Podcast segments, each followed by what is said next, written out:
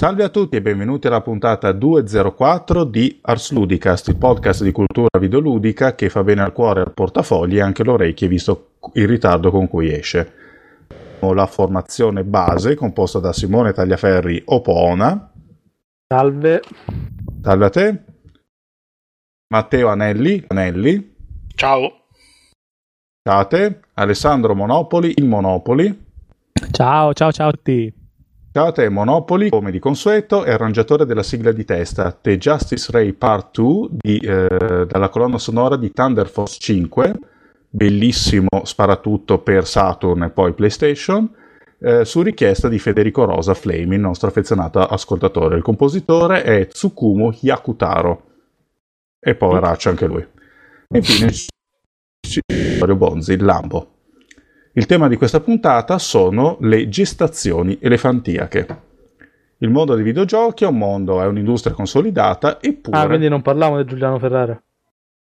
Eh, no, oh, quello è quello, lo partorisci tu quando è il momento dei saluti, quello, no? Ok. okay. eh, i saluti, eh, eh, lavorare, eh, respirare. No, è così. Dicevo, parliamo di gestazione elefantiache. I videogiochi sono un'industria consolidata, eppure nella loro storia è successo più di una volta che lo sviluppo è incredibilmente per le lunghe, ipertroficamente per le lunghe. Ci sono state buone sorprese quanto cocenti delusioni, quanto delle cose un po' di mezzo. Comunque si tratta di un fenomeno curioso sul quale è bello gozzovigliare e dire un sacco di cazzate. Adesso passo la parola a Opona perché la carne al fuoco è parecchia. Prego. Allora, ehm, intanto volevo iniziare a, a, con ringraziare Activision che ci ha insegnato una nuova offesa. Ah, sì, sì, sì, sì. sì. Uh, ieri, proprio ieri, da, uh, dal giorno in cui stiamo registrando questo podcast, ha dichiarato che Modern Warfare 3 sarà come un film di Michael Bay. E vai. E, E la vai. comunità c'è da chiedere, farà cagare? Eh, se è come un film di Michael Bay, sì. Michael Però Bay. conoscendo il valore di queste dichiarazioni, probabilmente sarà come un film di Milos Forman e quindi ce lo compreremo. In realtà io non, sono- non- non- non- non ci credo perché non ci sono mai femmine nei giochi di Call of Duty. Invece ci sono sempre delle gran fighe mai nei film Però ci sono un sacco di esplosioni. Forse Esatto. mi riferivo. Ah, io perché a me le esplosioni che mi frega. E le trame fanno cagare, quindi comunque siamo, siamo tutti contenti. Eh sì. Ehm, grazie a Activision che ci ha dato un modo per offendere il suo gioco per- credendo di fargli pubblicità e parliamo dell'argomento della serata. Giochi dalle lunghe gestazioni. Quanto è Ovvero. polemico stomo. Vai, parla subito di là della che, Ah, che vuoi dire e tiraci tutti gli hacker del mondo sulla Sludica. No, ovvero, ci mettono tanto e poi fanno schifezze. Perché? Ad esempio, prendiamo il caso precedente, Rage. Caso uscente.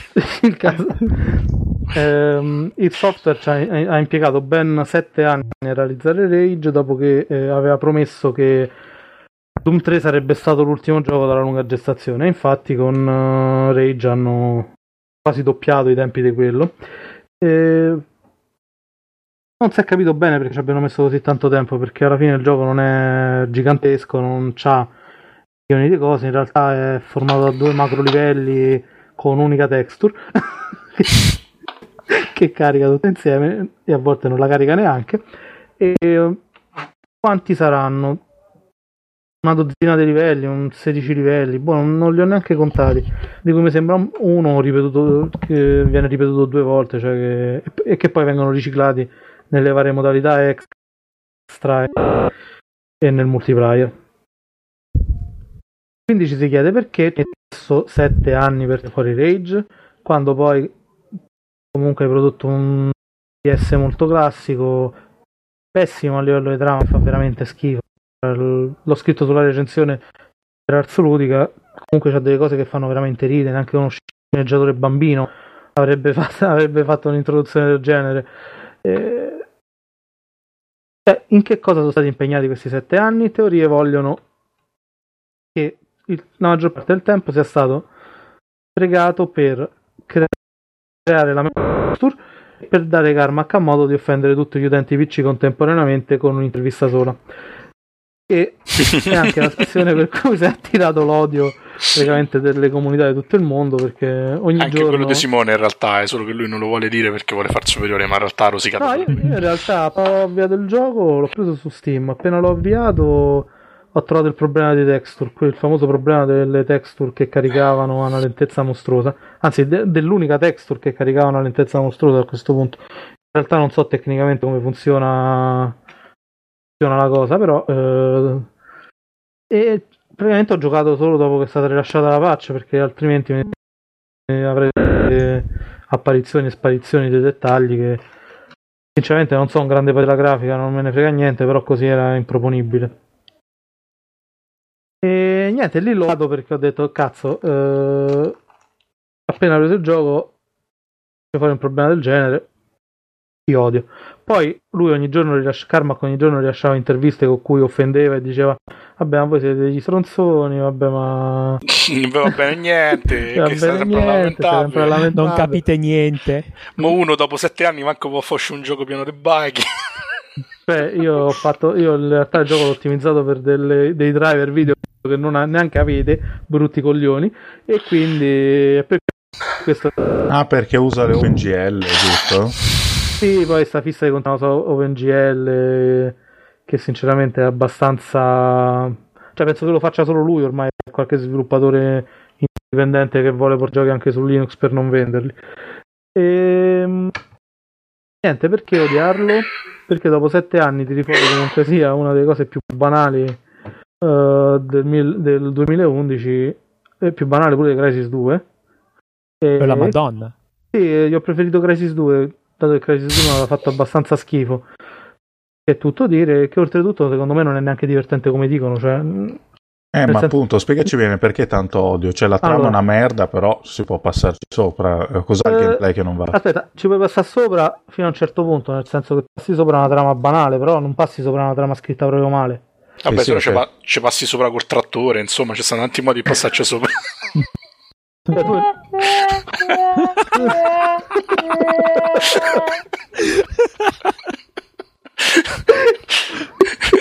Il Monopoli l'ha capita con ritardo.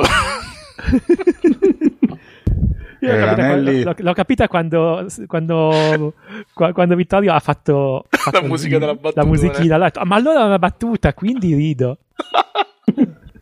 Sì, sì, no, l'umorismo dell'Anelli è di una finezza proprio monomolecolare. Eh. Mono- sono un monofilare, come le katane di Shadowrun.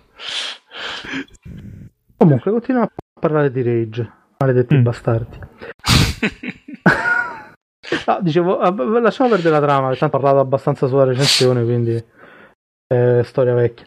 E il problema principale è che non è divertente come spara tutto, cioè non dice se cazzate la gente, o non si ricorda più come se fanno di sparatutto, o se quel tiro a bersaglio che Rage è uno sparatutto divertente, allora è cambiato il mondo dei, dei videogiochi, e allora diciamo pure che BioWare fa bei giochi. E Mi piace Simone perché c'ha la dialettica tipo di Umberto Bossi quando parla di qualcosa che gli piace. Cioè, vaffanculo. alza i diti medi, quindi no. le dita medie, anzi scusate, i diti è veramente brutto. No, i diti medi è giusto. Se dici quali diti, è giusto dire diti? Ok, va bene. Un momento, accendo la luce della conoscenza su di me. E- e il problema è che la maggior parte delle situazioni, allora, i nemici base, quelli che ti corrono addosso, stai fermo e gli spari. E col, non so, col joypad magari è un po' più lente, uno è un po' più lento nelle reazioni quindi eh, ha difficoltà a colpirli, ma col mouse è veramente un tiro a bersaglio, sembra da Kant, senza pistola. E, e ti diventa sem- semplicemente i nemici non, fanno- non sono mai troppo aggressivi, quindi tu stai, eh, rimani eh, diciamo dietro la tua copertura, esci fuori, spari e quando ti hanno colpito ritorni dietro la copertura e vai avanti. Cioè, penso che sarò morto in tutto il gioco due volte, una volta, che mi ricordo bene perché è un evento talmente raro. Infatti la gente si lamenta della mancanza di checkpoint, ma a che servono? E non Ma- particolarmente Può salvare quando vuoi, però. sì, puoi salvare quando vuoi, c'è pure F5 hanno rimesso.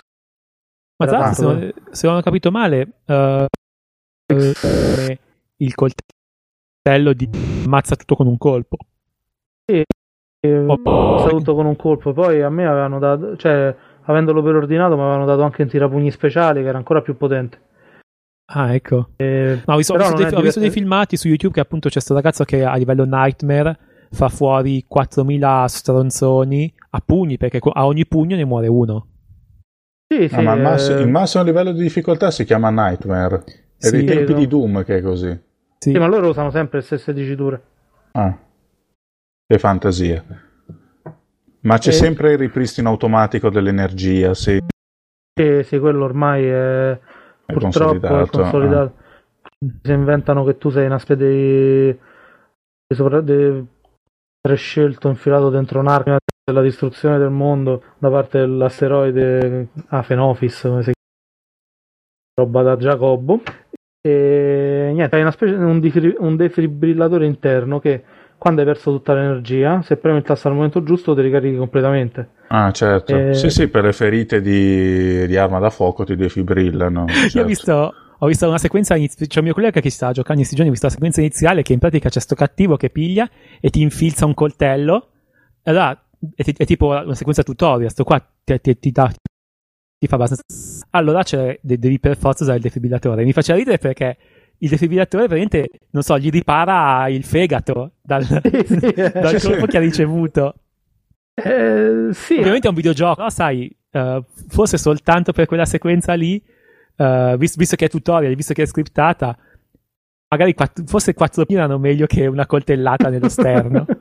No, quello rientra nel discorso i medikit non erano realistici, invece gente che si cura da sola è in automatico Realistico. è, è realistico. Beh, beh, adesso non era realistico il medikit, soprattutto per il fatto che in Doom, per esempio, nel mezzo di una sparatoria, cioè prendevi questa scatola bianca con la crocetta rossa, ti bendavi super velocemente. Sì. Ma quello fa niente, sai, tipo è un gioco, lo accetto. Non, ha- non accetto che incomincia a diventare eh, con la storia e se, se- se tipo se ha velleità di narrarti una cosa Esatto. e c'è tutta la storia e poi c'è questa cosa che appunto mi, mi infila un coltello nel- nell'intestino e mi curo con un, con un defibrillatore mi Ah. è troppo esagerato Sì, ma Ma- il, fa- il fatto è questo, che se vuoi fare la narrazione, c'è allora il game, diciamo, la storia deve giustificare gli elementi di gameplay. Secondo me è Mm. giusto perché dà compattezza al tutto. Carmack, sì, si mette a di essere la trama secondaria, mi andrebbe bene se tu facessi un gioco alla Doom, cioè passi proprio alla Doom 1, cioè tu passi lo stage, poi esce, ogni tanto esce del- una schermata di testo con scritte delle solenni cazzate Eh sì. e poi si va avanti. eh. avessero fatto Invece così no, no, contento Invece lì no, vuole fare la narrazione perché oramai è uno standard, però dice, dice che è un pretesto, allora la fa la Carlona. Questo sta un No, po' sulle palle. Io sono d'accordo con voi, cioè nel senso che comunque sia, cioè se la fai la fai bene, o quantomeno la fai in modo tale che non dia fastidio. Perché Sì, sì. rage dà fastidio, semplicemente dà proprio fastidio. E... Sì, andare avanti nel gioco e vedere una serie di situazioni a sé, una dietro l'altra, giustificate, de- cioè praticamente tu esci fuori, ti salvano la vita, quindi non, non lo sanno che sei, danno una pistola a mano e dice va a ammazzare tutta una banda di predoni che minacciano l'intero villaggio, cioè tu da solo vai con la pistola in mano a ammazzare una banda di predoni in l'intero villaggio, non si sa perché, perché è la, pisto- è la missione te l'affida alla stessa persona che ti ha appena salvato da un singolo predone che ti aveva atterrato Ah. tipo 4 secondi prima. Cioè, eh, tu che probabilmente è quello che ti infila il coltello nel, nel, nel- no, quello il tutorial in realtà c'è un po' all'inizio, un po' nella prima fase e un po' nella prima missione. ah ho capito Dove praticamente ogni, ta- ogni volta tanto fanno succede qualche cosa che ti spiegano che serve per spiegarti le meccaniche di gioco. Quello Mhm. Però così, cioè, non, non so, c'è pure il finale, ah, noi facciamo parte di un gruppo, la Resistenza, vai a vedere quanta gente è formata a sta Resistenza, 4 più 1, 5 persone. Vedete tutta la Resistenza, cioè... Mhm. eh, noi siamo la Resistenza, ti diamo subito le missioni per salvare il mondo perché tu sei il meglio di tutti. Sì, sì. Beh, Adesso, è chiaro, no? prima, È sempre prima- funzionato così ovunque. prima volevo, volevo, volevo dire qualcosina, una mia idea che è solo mia, solamente mia e non c'entra niente, è una cosa che è venuta in mente a me e quindi non ha niente a che vedere con altre cose, sappiatelo persone che mi odiate. Ehm, Bastardi, aggiunge. sì, gente, no, è una mia idea su come mai ci abbia messo tanto il gioco. In primo luogo, la prima cosa che viene in mente è il fatto che la tecnologia che hanno implementato è, è nata fondamentalmente a scopo scientifico, cioè le, le virtual texture, la famosa meg, quella, quella, che Gamma chiama mega texture, a livello uh, di texture, ed è nata tipo, supponiamo che io ho tera, un terabyte di dati della superficie di Marte che mi ha fatto le fotografie, non so, il, il Voyager quando è passato per di lì, e gli ha fatto le foto ad alta definizione. Allora cosa faccio? Non posso, cioè non ho un tera, una scheda grafica da un terabyte, quindi carico, faccio, faccio, tutto quel circo che, fa, che, che, consiste nel fare tutto in una grossa texture, caricare soltanto dei pezzettini e così via. E va bene perché è realizzazione scientifica e quindi uh, va bene. Per un gioco con tante cose verticali e ambienti esterni, diciamo che se avessimo voluto avere il dettaglio che hanno i giochi che non usano questo sistema di tecnologia, se tipo servivano 100 dati di texture e quindi a questo problema uh, ci sarebbe stato il problema del, cosa, su cosa distribuisco? Tipo su 8 DVD e quindi chiaramente il publisher è un po' scontentato. E poi anche questi 100 GB di texture qualcuno li deve fare. E quindi alla fine diventa talmente cioè questo sistema di, di rendering ha, delle, ha, delle pre, ha delle pre, dei prerequisiti talmente alti ossia servono 400 grafici ti fanno le texture di tutto. E quindi penso che i grossi tempi di sviluppo siano stati la produzione di tutto questo tonnellata di arte e il fatto che secondo una tecnologia che è un po' inadatta per questo tipo di uso sia ai videogiochi, per lo streaming continuo costante tutto il tempo, avranno dovuto lottare come degli animali per funzionare bene e credo che la maggior parte del tempo sia andata appunto nel far funzionare le cose e alla fine più o meno funzionano, però ho detto tante persone deluse. Boh, ho detto le mie cose. Va bene, adesso facciamo, facciamo, parlare l'Anelli perché tolto Sminuzza la spada di Gemon non ha parlato. Di che ci parli di bello, Anelli? E facciamo un po' il bastian contrario, parliamo di eh, diciamo un gioco che ci ha messo tanto e non è stato, diciamo così, catastrofico eh, nel risultato finale. E vorrei parlare di Might and Magic 6, che insomma è un gioco che c'ha anche un po' di anni. Grande gioco. Si compra su GOG. Si compra su GOG, infatti, così almeno ve lo potete anche andare a giocare. Cioè, dovete giocare perché in realtà è, è più che apprezzabile. E è un gioco particolare perché doveva essere il rilancio della serie Might and Magic che aveva in qualche modo concluso col botto un ciclo con gli episodi 4 e 5 che si univano insieme e facevano un mega gioco della Madonna come direbbe sì, World of Sin. Sì, che era bellissimo. E giustamente con tutti i milioni di milioni di miliardi che, che aveva guadagnato la New World Computing avevano ben pensato di rilanciare il gioco con un, un motore grafico più all'avanguardia grafica in alta risoluzione e tante belle cose che poi in realtà in, avevano in parte diciamo ereditato dalle versioni per Mac che all'epoca erano più eh, diciamo erano più graficose erano più avanti dal punto di vista della grafica della risoluzione rispetto a quelle PC e così dopo quasi un decennio no però penso ci avranno messo circa sette anni uscì questo Might and Magic 6 che dal punto di vista de- del gioco vero e proprio era, fenom- era veramente monumentale perché aveva un mondo diviso in grandi mappe, però ogni mappa era grossa come diciamo una mappa di un simulatore di volo, cioè era quasi dici, boh, non lo so, grosso modo penso saranno state intorno ai 10 km per 10 km come dimensioni. Sì, Mentre invece prima... in zone, no?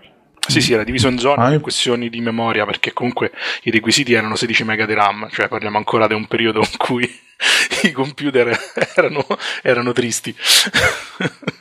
E, e poi la... hanno dato... Sì, sì. Eh, non girava con acceleratori grafici 3D Might Magic 6. La prima, allora, in realtà, non, cioè, era la versione anche quella che c'era una resa migliore era quella software, però c'era il supporto per le DirectX 5. In realtà in versione, in versione, glide, perché ti ricordi c'era il wrapper DirectX 5 delle glide, diciamo le schede non glide giravano abbastanza male. Sai che non ricordo? Sembra che però questo supporto è stato aggiunto con Might Magic 7 e 8 No, no, ce l'aveva anche il 6. Il problema era che non Mm. funzionava. Cioè, io mi ricordo che per farlo funzionare con l'accelerazione grafica ci sono riuscito dopo anni, ma tipo dopo 5-6 anni che ce l'avevo il gioco. Perché prima a me crashava. Infatti, uno dei problemi poi del gioco era che nel momento che uscì era anche abbastanza instabile dal punto di vista tecnico, a meno di non giocarlo in software mode e di rinunciare, per esempio, anche le AX aveva grossi problemi. E l'altra cosa particolare era che uscì, cioè alla fine dal punto di vista ludico era, era veramente appagante perché era un gioco di ruolo gigantesco, poi tutto in tempo reale, con il mondo esplorabile in 3D, si poteva volare, insomma era qualcosa di ancora mai visto. Il problema è che uscì con il sistema, con lo stesso motore grafico che aveva reso famoso Doom, insomma, c'erano delle mappe in realtà in 3D reale, quindi poteva, c'erano anche tunnel che andavano uno sotto l'altro, ma i personaggi e tutti i nemici erano realizzati in 2D statico, animati con pochi frame. E questo era un po', diciamo, un controsenso perché era, diciamo, l'idea di- dell'avanguardia che c'era tipo 3-4 anni prima, quando Might and Magic 6 sarebbe dovuto uscire. Invece è stato rimandato talmente tante volte, principalmente poi per correre appresso al discorso degli acceleratori grafici che all'epoca si evolvevano con una rapidità incredibile. Si narra che doveva uscire con l'ultima generazione delle 3D FX, ma poi ci hanno ripensato perché si stavano affermando le schede DirectX. Però alla fine cioè, è diventato un caposaldo proprio della storia di Might and Magic perché poi da Might and Magic 6 parte tutta la storyline dei Heroes of Might and Magic, se non sbaglio, quella, tutta la guerra di successione de- della dinastia Iron Fist fino alla distruzione proprio del vecchio mondo dei Might and Magic. Vabbè, poi Might and Magic c'è una storia particolare perché in realtà ogni mondo è una colonia aliena eh, creata da, dagli esseri umani in un futuro molto lontano, se mi ricordo bene, perché poi la storia negli anni si è fatta un po' confusa. E diciamo la magia in realtà è quasi sempre frutto di, di, tecno- di alta tecnologia che viene interpretata come magica per- da- dagli altri abitanti. Insomma, eh, da- sotto tutti i punti di vista era un titolo spettacolare. Sotto il punto di vista tecnico, fanno dare poi il problema che hanno quasi tutti i giochi dalla lunga gestazione che arrivano sul mercato che sono vecchi dal punto di vista tecnico, perché comunque sempre di software parliamo. Io mi ricordo una cosa bellissima di Might and Magic 6. Che c'era la magia Armageddon. Sì, che uccideva. Che quando tu diventavi talmente potente ammazzavi i draghi a pacchi, ma senso oggettivo. Quindi diamo anche una notizia: i draghi non li ha inventati Bethesda. Eh, Eh, vabbè, vabbè. no, perché alcuni dicono: Ah, i draghi in Skyrim, capito? Eh, non, non si sono mai visti i draghi. Vabbè, ma, ma- ma chi? Cioè, Beh, tu leggi un po' dei commenti nei siti di videogiochi, poi eh, ti fai due risate da questo punto di vista. C'è gente che crede che i draghi li abbia inventati Skyrim. Ma ci No, ma- crede ma che i cellulari li ha inventati Steve Jobs. sta- Ah, sì. Ah sì? Oh mamma. E niente, praticamente Ah, ha fatto anche la causa come Ucci Steve Jobs. Eh. c'era sta, c'era sta magia bellissima che eh, c'aveva un effetto che si applicava su tutta la zona in cui ti trovavi. E praticamente ti, faceva diventare un personaggio super malvagio con un colpo solo. che faceva uccidere tutte le creature nella zona. Beh, ma, oh, c- ma c'era anche, c'era anche l'Armageddon in, in ultima. In ultima Sì, è vero. 7 ammazzavi tu l'intera popolazione di Britannia con, Sì, sì, con un incantesimo. Non si sapeva Quel gioco diventava impossibile da finire. Vabbè, la libertà d'azione aveva Però è questo. bello in Might Magic perché tu magari già volavi all'epoca, no? Quindi usavi Armageddon, eh, c'era tutto questo effetto, tu non vedevi effettivamente tutti, tutte le creature che morivano, però se poi entravi dentro i villaggi li trovavi completamente deserti.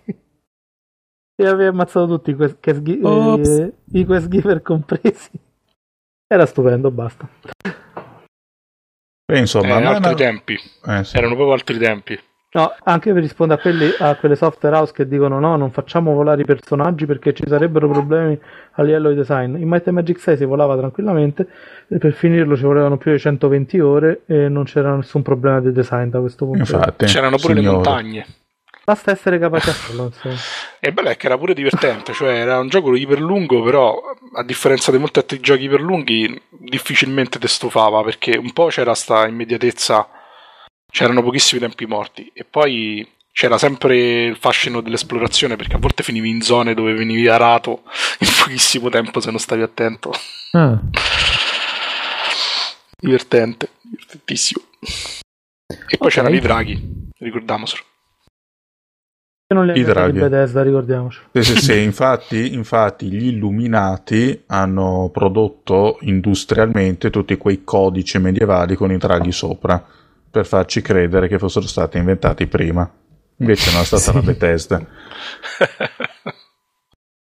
E capito. comunque adesso ritorniamo a qualche esempio negativo, insomma. eh, non possiamo sono. sempre essere allegri. E adesso parliamo di un titolo che non, che non ho capito, perché eh, c'era questa serie, la famosa serie di Ultima di Richard Garriott. A un certo punto la Electronic Arts, che aveva rilevato la Origin, aveva eh, fatto uscire questo titolo che non c'entrava niente, si chiamava Ultima con una stanghetta, una X. E io non ho ancora capito perché. Cosa vorrà dire? Eh, infatti, perché non, non era un'ultima quella, quella cosa. Insomma, questo gioco attesissimo. Chi ne vuole parlare? In realtà... No, Ah, perché cioè, doveva, doveva uscire il 9, così si fa la terza trilogia, no? Si sono fermati all'8 Sì, e poi sì. è uscita questa cosa che, omonima e non capisco perché. Allora, è andato così. Ah, Ah. posso dire? Eh, Sì, racconto sì. subito l'aneddoto così almeno. Vai. Allora, è successo questo. Io all'epoca stavo in fissa perché, se non sbaglio, eh, era già uscito tua. Ultima Online. E quindi stavo proprio un preda, no? Sai, nerdismo totale. Poi all'epoca ero un PC gamer eh, convinto perché era il periodo buono dei giochi PC. E quindi Eh, sul fatto, del vincitore. eh. quando è uscito, eh, andai il giorno stesso, proprio la mattina, andai da Per Gioco, che era un negozio di giochi che stava qui vicino San Pietro a Roma. Ah, ma è una catena, ce n'erano Sì, anche sì, a Milano. Adesso non credo Milano, esista sì. più. eh. Era una delle poche catene italiane che, che finché la legge ha potuto importava i giochi dall'estero, anche se c'erano le edizioni italiane e te li faceva pagare la metà. E infatti eh. andai là, presi la versione inglese perché poi quella in italiano è arrivata come al solito con qualche mese di ritardo, come era all'epoca. Tutto contento, arrivai a casa, lo installai, mi misi a giocare tutto il giorno facendo sega all'università e tutto quanto. E ci rimasi di merda, cioè proprio ci rimasi, ci rimasi veramente No, di ma merda. eh, mi ricordo che ne scrivevi come del gioco che ti fece incazzare di più. Sì, sì. Ancora più di Black and White, che era tutto marrone. Alla fine incazzato nero, deluso fino al midollo, anche perché insomma all'epoca erano pure bei soldi, insomma. Sì, sì. Due giorni dopo all'università scopro che c'era un mio compagno di corso che era pure fomentone. Ah, è uscito l'ultimo 9, devo assolutamente comprarlo, è bellissimo. Eh. Ah, e, e siccome aveva problemi, non sapeva dove andare a comprare perché era il suo primo gioco originale che voleva comprare, no? Sai, queste Madonna. persone che. Primo gioco- Qui non so cosa fare, ma cosa devo fare? Come si, come si fa con i giochi originali? Allora, io prima gli, gli dissi: No, guarda, è bellissimo, è una figata pazzesca. Cioè, lo fomentai ancora di più, no?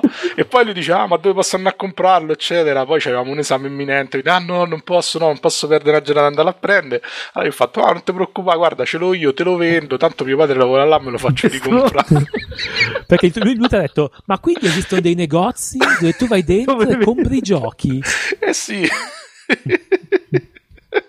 è stato bellissimo. Sì, quello era un altro aspetto interessante perché, perché noi comunque Tor Vergata sta alla periferia di, diciamo, di Roma, la periferia sud-est, e, e quindi sta lontano da tutti. Adesso ci stanno i centri commerciali, ma quando andavo all'università io c'era solamente un centro commerciale. E comunque anche le catene d'elettronica vendevano pochissimi giochi, cioè era difficile sì. trovare le uscite.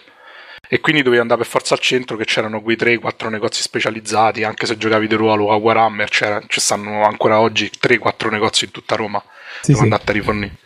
E quindi giustamente un sacco di gente manco lo sapeva, poi questo era tutto verginello, quindi non sapeva da che parte iniziare perché a casa c'aveva gli scatoloni dei floppy e CD masterizzati, no? Da sua non avrà invitato, mai nemmeno Ma pensato. la cosa bella è che a lui piacque perché era in 3D, perché era figo, no? Ma che bello, tutto tecnico. eh. Io non gli dissi mai che faceva che l'avevo trovato ripugnante perché mi sembrava troppo, però lui rimase soddisfatto. Ma in realtà facendolo partire e riuscendolo a far girare era il gioco all'epoca più bello, che- cioè graficamente più bello che esistesse sul mercato. eh. Però semplicemente c'era una quantità di bug che era veramente impressionante. Io non sono mai riuscito a finirlo, ma perché all'ennesimo buco che mi, costrin- mi, mi costrinse a ricominciarlo mi ero rotto i coglioni. no, infatti io, un paio, io mi ricordo che giocai tipo il primo giorno tipo 5 ore e a un certo punto non mi ricordo se, andava, se caricare il, carica il salvataggio non funzionò.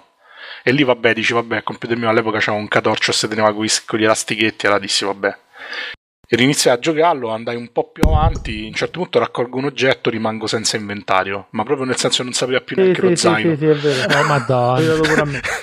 allora dico, va, chiudo, riavvio il computer, dai, sarà un problema temporaneo, riapro, niente. Avevo fatto un log dei salvataggi, era sparito all'indietro, cioè non c'era più la funzione, non, non lo so come sia potuto oh, succedere.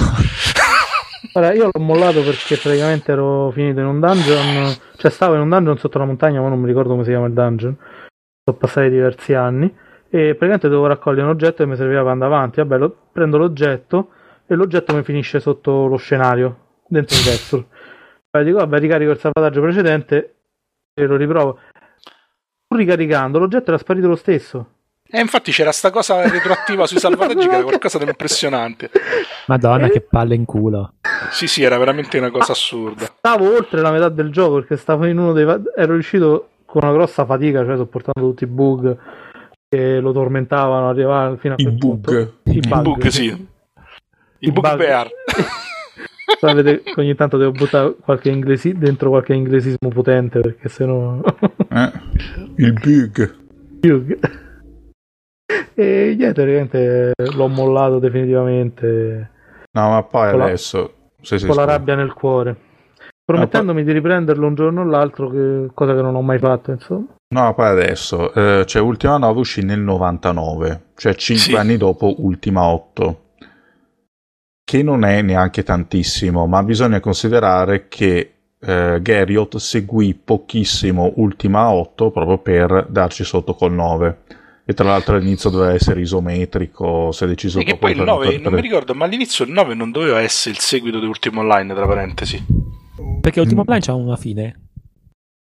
No, nel senso che dovevano fare la versione 3D, no? Perché era uscito EverQuest, c'era il discorso della concorrenza sul 3D per i giochi Sì, online. infatti avevano virato il 3D per quello, perché il uh, Ultima 9 avrebbe dovuto avere un motore diverso da quello dell'8, perché Garriott aveva sta fissa di cambiare motore a ogni, a ogni episodio, spin-off a parte ovviamente, eh, però si decise poi di virare sul 2D, eh, sul 3D, scusate, per fare la concorrenza ad EverQuest. Il punto è che a un certo punto i designer originali del gioco dettero forfait. Cioè, mm. la storia di Ultima 9 è eh, stata fatta pochi mesi prima, in fretta e furia, dal, da perché i vecchi designer se ne erano andati, il plot originale era diverso ed è rimasto in archivio. Sì, mi sembra che su Wikipedia lo riporta il plot originale. Infatti, il plot originale. E quello che c'è è una cagata. È una cagata pazzesca. No, perché allora lì c'è la trilogia, si basa sul Guardiano. Sì. Che è questo sì. essere potentissimo che eh, fa la punta a Britannia alla Terra dopo che ha già conquistato innumerevoli mondi. Ok. Ci è stato detto in vari episodi, Ultima 7, Ultima 7 parte 2, Ultima Underworld 2, eccetera, che questo tizio è antichissimo. Che questo tizio si è mosso fra le dimensioni fin dai tempi più remoti, sono millenni e millenni che conquista mondi. Alla fine di Ultima 9 salta fuori che è il lato oscuro dell'avatar. Ma che cazzate raccontate? No, cioè, in Ultima 4, no, che lui scopre le virtù e diventa l'avatar, gli, si, gli si è staccato il lato oscuro. Era cioè, ma, ma buono. Questo, no, c'è questo tizio, c'è il, lo ha scaramentato poi sull'isola di Pagan, l'aveva conquistata da un casino di tempo. Ma che cazzata è? Perché si sa che cioè, la Pagan tira no, più ma... di un caro di buono. No, ma l'hanno riscritto, cioè l'ha riscritto gente che non sapeva niente della serie, niente. Ma guarda che non è la prima volta, eh, se vedi Gothic 4. Vabbè, eh, tanto peggio se è successo di nuovo. Eh, cioè, che, che tristizia. No, ma, te, no, ma c'erano, c'erano, tutti degli accenni sul passato del Guardiano, che proprio siamo Guarda, indietrissimo nel tempo e poi era quello che hanno fatto con Monkey Island 4, no? Eh. No, ma adesso già il cioè adesso già Garriott le trame non le curava un granché. Però è uscita proprio oggi una notizia che ha vinto una causa con NC Soft e che gli deve dare 32 milioni di dollari. Minchia, anch'io voglio vincere cause così. Eh, bisogna vedere quanto ha speso in avvocati. Spero non per quella porcata di Morp che ha fatto Tabula Rasa, che, Tabula rasa, sì. che doveva fare mille cose, poi non ha, non dentro niente tutto ciò che aveva promesso. Va bene, ho capito. Sai, sai come ha vinto? Vostro onore, mi oppongo. Moglier neanche l'hanno mai licenziato. Beh, eh, e, qua- e quale giuria gli darebbe contro? E infatti nessuno gli ha dato contro, ha vinto in appello. Comunque, dopo l'annuncio di Mist of Pandaria, anche Tabula Rasa Anche- mi sembra un bel gioco. Sì, infatti. Sto Ma più che altro a me la cosa che mi ha impaurito di più di Blizzard, che è un'altra azienda, diciamo, che fa, fa uscire i giochi quando sono pronti, Non so come è il fatto che ma con io gli volevo abbonamenti commentare male quel annuali, panda. con gli abbonamenti annuali di World of Warcraft regalano Diablo 3. Ho letto questa cosa qua, regalano Diablo 3. Ma quanto costa l'abbonamento annuale di, di World of Warcraft? Tipo un 15.000 euro? No, costa. No, che costa. Eh, saranno un cen- 100 euro, 120 penso. Senti, ma Ah, ma quindi quasi ci perdono. Sì, ma, Eh, sì, sì. ma sì, ma sai, qual è, Diablo. ma sai qual è la cosa? Che Diablo 3 sarà come Diablo 2. Beh sì. Cioè esce che fa cagare, tutto sbilanciato, fa schifo ai porci, poi escono 800 patch, patch, poi esce l'espansione, poi esce la patch che ribilancia tutto e poi diventa il gioco che avrebbe dovuto No, essere. il, il problema è che sarà tutto con le microtransazioni, cioè stanno a là No, un casino. pa- ho detto che si può fare audi- eh, tipo io ti cioè con i soldi veri, le cose con i Sì, soldi sì. veri. Sì, sì, sì. Che tristizia. Cioè, alla fine io voglio tristizia tra l'altro è un nome di un gruppo gothic. come nota generale. Sì. Che, che brutto, perché in pratica, sai, è come. eh, sai, il gioco. Io nei giochi, cioè io nel mondo dei giochi è il mondo dei giochi. Metterci soldi veri, boh, è come rompere un tabù e metterci dentro le, le puttane, sai. Vabbè, io da, da un lato lo capisco perché diciamo il, ehm, cioè, il punto di vista cambia, nel senso che alla fine non tutti si possono permettere, cioè World of Warcraft una delle ragioni per cui poi alla fine lo odio è che tu passi, specialmente a livelli alti, passi tre giorni a farma oro per poterti riparare l'armatura dopo che fai quelle uniche tre ore di divertimento a settimana. Però se non Ah. ti fai quei tre giorni a farma oro non puoi fare tre ore di divertimento la settimana dopo. No, Ah, comunque, bella. no, come lavorare in miniera. no, ma Esatto. farma oro è una cosa veramente molto eufonica. No, sul serio, mi piace. Farmare l'oro. Farma oro, bello. No, E Diciamo- quindi, cioè, da un lato li capisco, dall'altro, secondo me, cioè, il fallimento del genere sta là. Cioè, se tu mi stai dicendo che le- alle persone, eh, cioè, il meccanismo diventa quasi perverso, no? Per divertirmi devo pagare se no non mi diverto, se no mi rompo le palle. Quindi vuol dire che alla fine hai fallito proprio nel principio fondamentale del gioco, no? E quindi, mo vabbè che è un fenomeno sociale, ma ci sarà una ragione per cui gli MMO e RPG iniziano a fallire uno dietro l'altro. Ah. No, ma adesso, ma anche Io Diablo... voglio un attimo parlare male del panda, per favore. No, però Prego, comunque, comunque Diablo 3, scusate. No, poi cazzo parli male... Scusa, poi parli male del panda, scusa un attimo. No, comunque Diablo 3, se fanno le microtransazioni, se magari ti fanno anche pagare per l'abbonamento mensile per i multi, regalarlo c'ha senso. No, l'abbonamento non mi pare Cioè, che è si una paga. Lì pure hanno cambiato idea 3-4 volte perché Eh. secondo me non lo sanno bene neanche loro. Perché Blizzard è un'azienda che co- anche con World of Warcraft tra i ritardi, le spese e comunque gestì quel grande numero di utenti, non è che se la passa benissimo finanziariamente. Nonostante c'ha tante entrate, c'ha anche un quantitativo di uscite che non è paragonabile perché il, cost- il customer service di World of Warcraft, specie i primi 3-4 anni dove c'avevano 20 milioni di utenti che giocavano sempre, si è fatto sentire parecchio perché più Mm. aumentano gli utenti la struttura non è che cresce Sì, ma... proporzionalmente. Eh, ma infatti io non ho capito perché l'Activision dopo l'acquisizione non gli abbia ancora rotto il culo, letto fuori dai denti. Ma infatti il problema secondo me è proprio Activision. Cioè, dal mio punto di vista stanno a cercare un modo per, per spremere più soldi perché alla fine un sistema come Blizzard al momento ti porta tanti soldi ma pure tanti rischi, perché se Eh per sì. fa, che ne so, 100 milioni d'an- l'anno ne devi spendere 100, Eh sì, cioè se se ne, se ne toppano uno sono finiti. Esatto. Eh. No, Infatti, scusa, vedo che praticamente stanno sempre sui loro bei brand, eh, belli Sì, sicuri. eh, infatti, belli E sicuri. secondo me questa volta la toppata è arrivata con Kung Fu Panda all'interno del gioco. Ma no, Vabbè, ma, ma a me World mi of fa Warcraft secondo me lo stanno mandando lentamente a morire perché Blizzard comunque è un'azienda che ha sempre pensato molto commercialmente. È chiaro che non ci stanno più a investire in World of Warcraft da qualche anno. Eh. Considerate che prima di quest'annuncio eh, espansioni serie non se ne sono viste per tutto l'anno. Cioè, da Cataclysm in poi non c'è stato un aggiornamento degno di nota. La gente se n'è andata e adesso l'hanno fatto diventare un gioco per bambini. Considerate che hanno rifatto i talenti, non ci stanno più gli alberi. Ogni 5 Ah. livelli si sceglie, si possono scegliere tra tre abilità e si va avanti così fino al sessa- al sessantesimo, settantesimo livello. Ma a me i panda, a me mi fanno ridere. Sono grossi. Pure a me per questo. Sì, poi No, ma mi spiegate, ma mi spiegate questa cosa di Kung Fu? Perché anche in, da, eh, anche in Warcraft 3, tra gli eroi neutrali che si potevano assoldare, c'era il panda. Sì, sì, infatti l'hanno ripreso Eh. da là. Stanno Eh. proprio a raschiare al fondo del barile. Vabbè, po- posso dire che mettere c'è anche- Panda ma c'è dentro il anche gioco quel- è triste. Eh.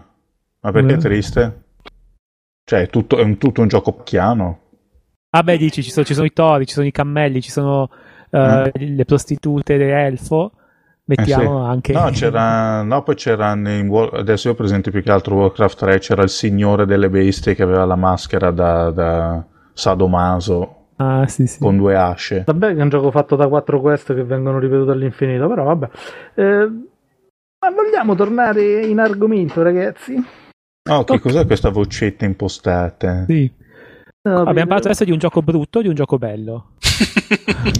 Eh, è difficile di... Ah no, è la ultima 9, quindi brutto. Parliamo Vabbè, di- adesso parliamo- io, io sarei per un bel via il dente e via il dolore, perché voi volete parlare anche di Dragon Age, a me sta sul cazzo che si parli sempre di Bioware, quindi ci togliamo il pensiero. No, volevo parlare di Eternal Darkness. Salute. E va bene, dai Monopoli, parla di Eternal Darkness. Perché è Oddio. bello. Non di Two Human, scusa. Eternal Eh, Darkness e si parla è anche uscito di in tempo. Eternal Darkness ci ha messo milioni di anni, doveva uscire per il Nintendo 64. Infatti, eh, Ah, Poi ma non è uscito. cosa. Eh sì. eh, Simo- Quel bambino. ah, Simone non, non ha esattamente una grafica all'altezza del cubetto. No, no, Eternal assolutamente. Darkness, eh. Infatti, a- io a guardarlo mi sembra. Ha chiaramente subito al menu un restart. Ci ha messo tipo 7 anni a uscire. E doveva uscire su Nintendo 64 e poi invece l'hanno fatto su GameCube e si stravede, nel senso che gli ambienti poligonali sono, non sono assolutamente a livello di quello che poteva fare il, Q, il GameCube, ma neanche la PlayStation 2. Penso che abbiamo messo le texture un po' più grosse e, e boh, cioè non, non hanno rifatto tutto perché rifare tutto sarebbe costato probabilmente troppo e chiudevano. Però in questo caso secondo me gli è andata stra bene, nel senso che probabilmente l'impianto di gioco era pronto, era già bello, era già funzionante e il, il 64 è morto, ha detto vabbè portiamo su GameCube al volo, teniamolo uguale com'è, poi facciamo tanto le texture più grosse. Probabilmente non è stato neanche lavoro, è stato semplicemente avevano gli asset grossi che venivano ridimensionati per Nintendo 64, li ha lasciati come erano, boh, vai, vai al gioco. E, e quindi quindi sono sicuro di aver già parlato in passato di Eternal Darkness molto positivamente come avventura grafica, come, scusa, come uh, action dell'orrore uh, ben, ben riuscito che fa paura lo, lo, abbastanza Lovecraftiano. Però appunto in questo caso è andata bene perché ci ha messo un sacco di tempo a farlo. Non è uscito nemmeno nella generazione in cui doveva uscire. Però fortunatamente è, un, è uno di quei casi in cui il gameplay e la storia hanno ampiamente superato i, i consistenti problemi che aveva la grafica. Sì, alla fine è sempre così, cioè o si recuperano sui contenuti o altrimenti dal punto di vista tecnico rimangono indietro. Sì. Eh sì, da, quel, da quel punto di vista ci si deve sempre un po' rassegnare con questi titoli. Un po' anche il titolo di cui voleva parlare l'anellone per fare, per fare il, il flame. Eh no, anche, perché... Anche, anche, eh, Dragon, anche Dragon Age. Ah, alla no, fine... sì. No, no sì, sì. a me Dragon Age è piaciuto tantissimo come gioco. Ah, beh, ok, anche a me è piaciuto abbastanza, però tecnicamente sì, io, sì, io, io l'ho vede usato per. PC e per PC non mi è sembrato male per niente. Però- Consideriamo che è stato annunciato nel 2003. Puta, è uscito. 2010. Eh, Eh, per PC era stato annunciato. Sì, mi ricordo PC Only, il seguito Come esclusiva, sì, sì. poi è uscito quant'è nel 2010? Eh? No, Eh, Sì, è uscito 2010, inizio 2010 o fine 2009, insomma. È uscito nel no- posso dire, è uscito il 6 novembre di 2009. del 2009 perché 2009. c'era qua è uscito il giorno c'era un- una, una, una, una conferenza a Liverpool e il giorno dopo usciva Dragon Age quindi te lo posso dire perché ho qua appeso al muro il, la, la- la cartina di quella, di quella conferenza Era una conferenza gigante? Se dovevi usare la cartina. no ho, ho- usato la parola sbagliata sai la, la- quella cosa che ti appendi al collo che dice chi sei Ah, il pass. Sì, il pass esatto sì, sì, comunque, boh, pure quello è, sì, è morto dal punto di vista, diciamo, tecnico, però fortunatamente l'hanno recuperato dal punto di vista un po' della sceneggiatura e dei contenuti. poi col seguito hanno, hanno fatto, sono stati molto attenti a distruggere anche quel punto lì Eh sì, perché hanno fatto, no, cazzo, ci vuole un po' di coerenza. Eh, infatti, essere- facciamolo tutto brutto. E poi non so se avete visto il tocco di Electronic Arts sulla, sulla copertina di Mass Effect 3. No, cosa ha messo? Una, una puttana? No, praticamente sembra, come- sembra, sembra la, la copertina di Battlefield, solo che c'è sta Shepard al centro che cammina. Oh, madonna. È una cosa abominevole. Quando Ah, che poi, che poi Activision ha registrato come marchio Battlefield. C'è una parola di uso comune. In effetti sì. No, ma che davvero? Sì, sì. sì, no, Electronic Arts. Ah sì, l'Electronic Arts, sì, sì, sì, sì. Sono estremo, non potevamo fare più Battlefield. Sì, sì, ho, ho confuso un colosso con l'altro. Vabbè, No, Bethesda, no. Bethesda vuole l'esclusiva sulla parola Scrolls. Però l'ha perso, Scrolls, per il sì, ha perso. No, non mi ricordo chi dove- voleva fare un gioco che aveva di mh, strategia militare, che aveva Battlefield sì, nel sì, titolo. sì, sì, eh, Cazzo, che gli erano- hanno fatto causa. E è un gruppo che poi ha fatto. Non è, il titolo non l'hanno scelto neanche loro perché il gioco l'hanno fatto insieme a una televisione inglese. E che praticamente era una licenza di un programma storico di questa televisione inglese. E gli ha fatto causa, alla fine hanno rinunciato al titolo perché sennò la causa gli sarebbe costata troppo solo da avvocati e sono usciti con due anni di ritardo, perdendoci un sacco di soldi. Oltretutto mi sembra che, che anche un team italiano. Ecco. Una delle Sì.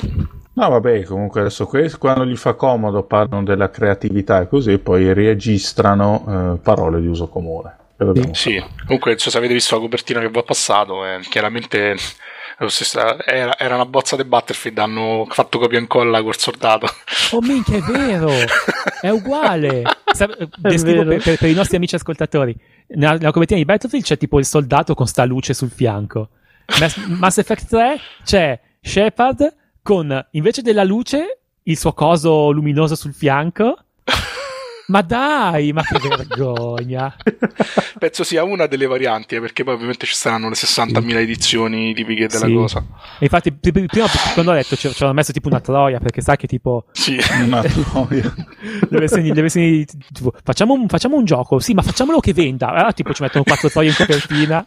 Il culo di Miranda in primo piano. Esatto, te, mettilo lì.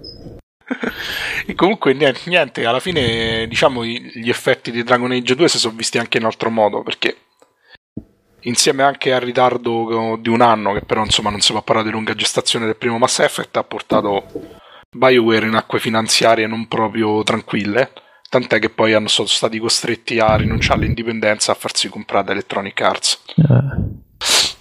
Quindi, insomma, a volte diciamo quello che non, eh, dove non si perde in qualità si perde dal punto di vista finanziario, perché comunque gestire, per esempio, per- anche per Dragon Age si dice che i dialoghi siano stati doppiati due volte, perché il- la prima versione del gioco doveva uscire eh, più o meno ai tempi di Neverwinter Nights 2, poi ci sono stati dei problemi di produzione e di qualità, l'hanno tirata per le lunghe.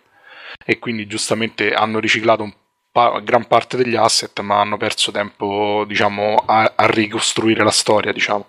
Anche perché se vi ricordate come era stato presentato, diciamo, gli aspetti principali del mondo erano quelli. Però le premesse del gioco sono totalmente diverse rispetto a quelle che erano inizialmente. Sì, sì, com- completamente. All'inizio No, non ma si era parlato anche di un open world. Sì, sì, c'era open world, poi c'era il discorso che doveva avere una componente online molto marcata perché volevano cavalcare il successo di Neverwinter Nights, cioè di fatto volevano fare un gioco open world cooperativo molto, molto dinamico e con un setting originale.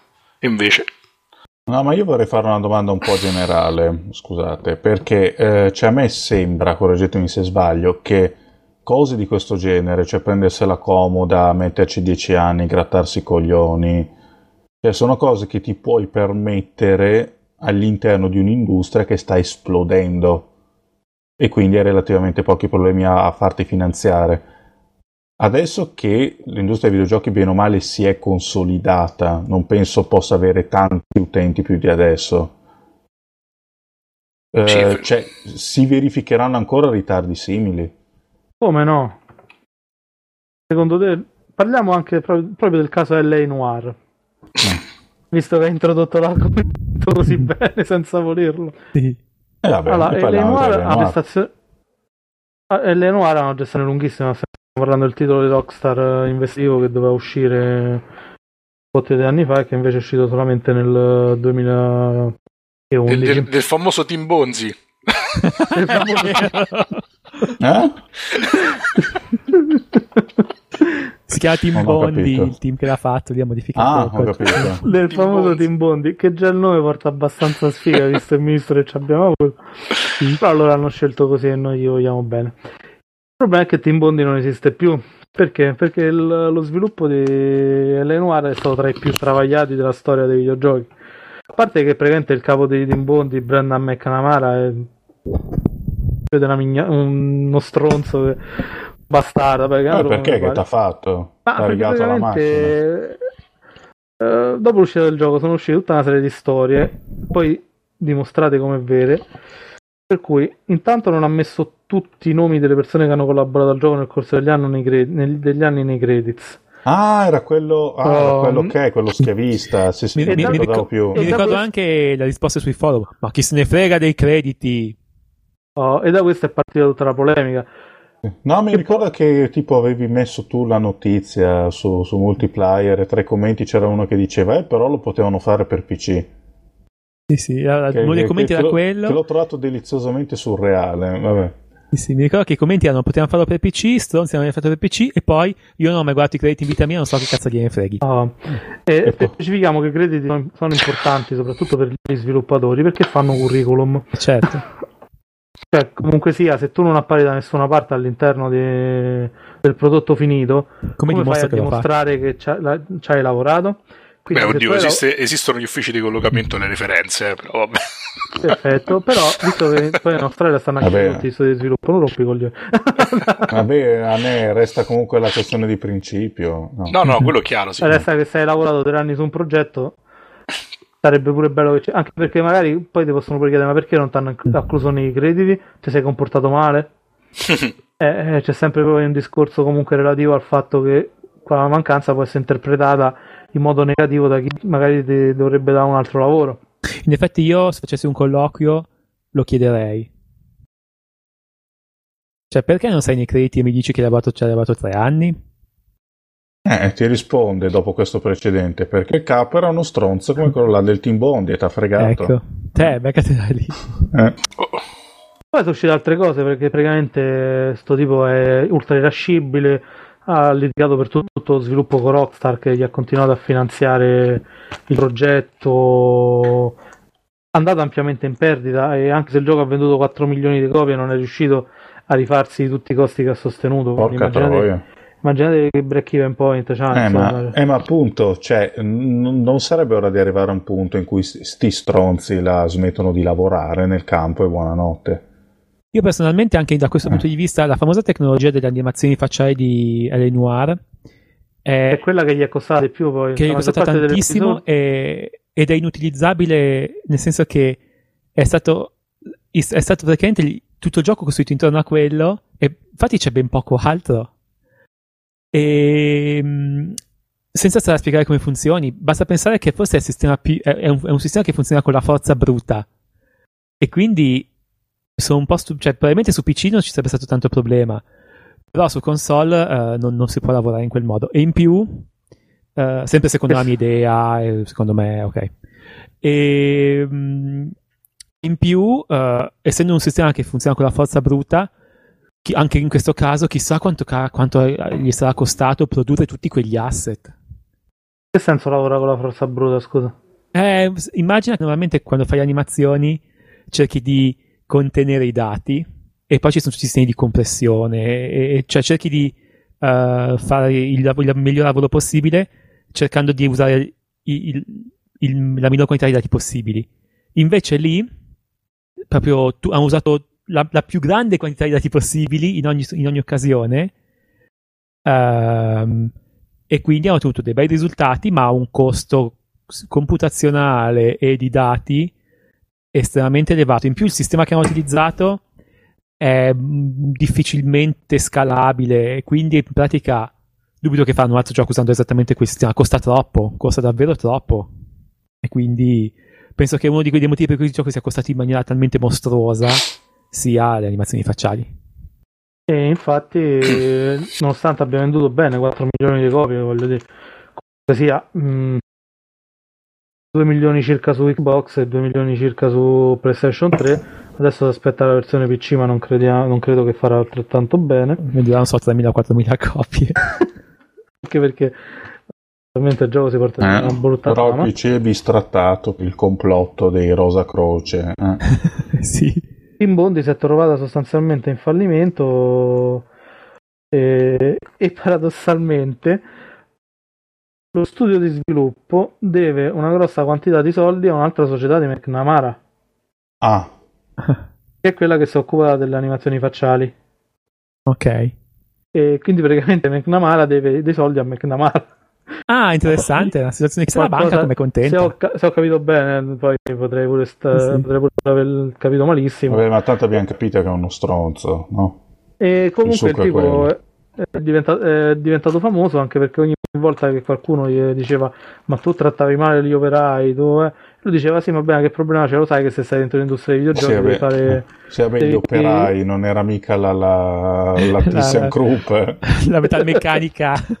Vabbè, ma alla fine il principio purtroppo è quello, eh, non ti pensare che per quanto può essere un lavoro curativo, alla fine fai sempre un lavoro di produzione. Non è proprio Eh catena sì. di montaggio, però c'hai delle scadenze, c'hai, devi mantenere diciamo un ritmo che deve essere quello degli altri, altrimenti rischi di fanno fregare il progetto. Purtroppo il- Sì, ma Cioè- lavorare 16 ore al giorno per anni interi, anche No, vabbè. sabati e domeniche, quello è un altro Dive- discorso. va oltre, va Eh, no, oltre quello- il discorso del, del tempo di crunch che ci sto pure, voglio dire, un, un momento particolarmente impegnato, due, tre mesi, Quello, Eh, è, ah, una- quello ah. è un discorso di altro tipo che hanno tutte le industrie che fanno software che hanno soldi quasi infiniti. Da un lato si pianifica male lo sviluppo perché tanto tanti i soldi chi se ne frega, le brutte in qualche modo recuperiamo, no? Le brutte comunque abbiamo talmente tanto, tanti attivi in banca che pure se andiamo male, ma tanto poi dopo ce la facciamo, eccetera. Dall'altro permetti quindi a gente che non è capace di fare il mestiere suo magari di continuare a farlo, tipo sto McNamara che forse doveva andare, doveva essere cacciato eh, i- i- il primo anno, non farlo arrivare alla fine dello sviluppo e poi chiudere tutta la baracca. E succede perché succede a Rockstar, è vero che era uno studio sussidiario, però Rockstar ha talmente tanti soldi ormai che probabilmente può, fa- può fare un GTA 5 che vende zero e neanche va in bancarotta, a meno che non si sono spesi tutti i soldi che hanno guadagnato. Puttane. Eh, esatto. E quindi è chiaro, no? Succe- ma succede anche in industrie, diciamo, di alto livello. In passato è successo in IBM, che è un'altra azienda che negli anni 90 aveva la, la Nomea, adesso è un'azienda dove le persone venivano trattate, venivano passate al trigger da carne. Mhm. È, tipico di queste cose, un po' perché appunto l'industria del software comunque è un'industria che, pre- che prevede dei tempi, delle schedule, un lavoro cooperativo che però deve essere in qualche modo coordinato all'unisono. Quindi, se uno non è in grado di gestire gruppi così complessi, con dinamiche così complesse, succede che, che ne risentono tutti. Mi meraviglia che nessuno sia riuscito a insorgere perché ormai, insomma, non stiamo più negli anni 90, cioè adesso di solito quando succedono queste cose e qualcuno, non dico ce li mette le penne, però. però strano che nessuno gli abbia fatto le scarpe dall'interno, forse perché stavano in Australia. ma in realtà poi l'hanno distrutto dopo. Cioè, nel senso, adesso lui è completamente distrutto, la società sta in fallimento. Eh sì, ma però, però uno così non doveva proprio arrivare alla fine dello sviluppo. Cioè, di Eh. solito quando, quando i team sono così grandi succede che dall'interno qualcuno ti fa le scarpe in vari Mm. modi, no? E invece di solito non è successo. Ma infatti, infatti Rockstar alla fine gli si è presa il brand, cioè Noir comunque eh, lo hanno preso loro, perché alla fine 4 milioni di copie comunque è un brand buono. Sì, sì, no, quello è chiaro. Cioè, non è- Magari riusciranno a fare pure un gioco completo invece che la sequenza dei No. minigame. Solo che comunque sia, non so se useranno più il sistema di animazioni facciali perché poi lo hanno usato per L.A. Noir e poi non, eh, non se ne è più parlato per nessun altro gioco. Adesso vediamo se lo useranno per GTA 5 che hanno annunciato ieri, ma eh, io ci, ci credo poco perché comunque sia con la complessità che già c'ha un GTA, metterci pure un sistema così pesante all'interno eh, non lo finirebbero mai. Anche No, penso che se lo fanno, lo fanno in maniera non così. non invasiva, insomma, non- Magari solo nelle scene principali, sai? Magari una cosa un po' più.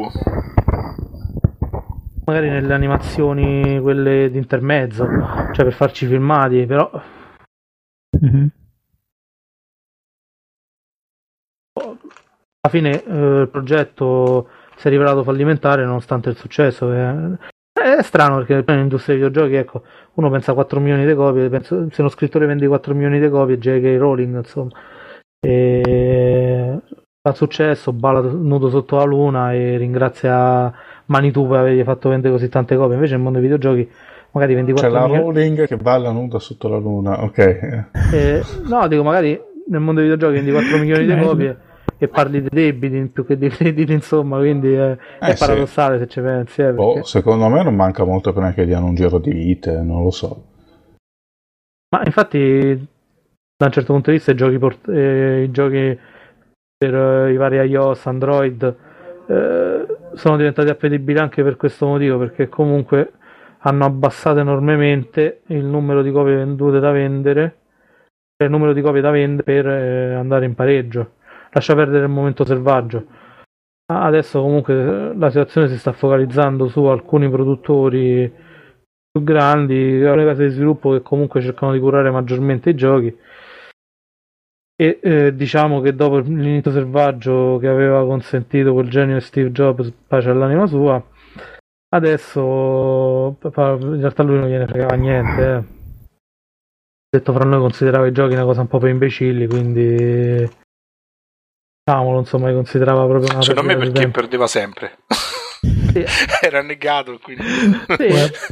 Potrebbe, però li, li considerava una cosa assolutamente Sì, sì. inutile, non, non- non creativa, insomma, no. E secondo lui erano completamente inutili. Infatti non li ha mai supportati, cioè iOS campa dei, dei videogiochi, ma non li ha mai supportati. Ma torniamo in argomento. Come al solito ce ne siamo andati proprio a- Eh sì.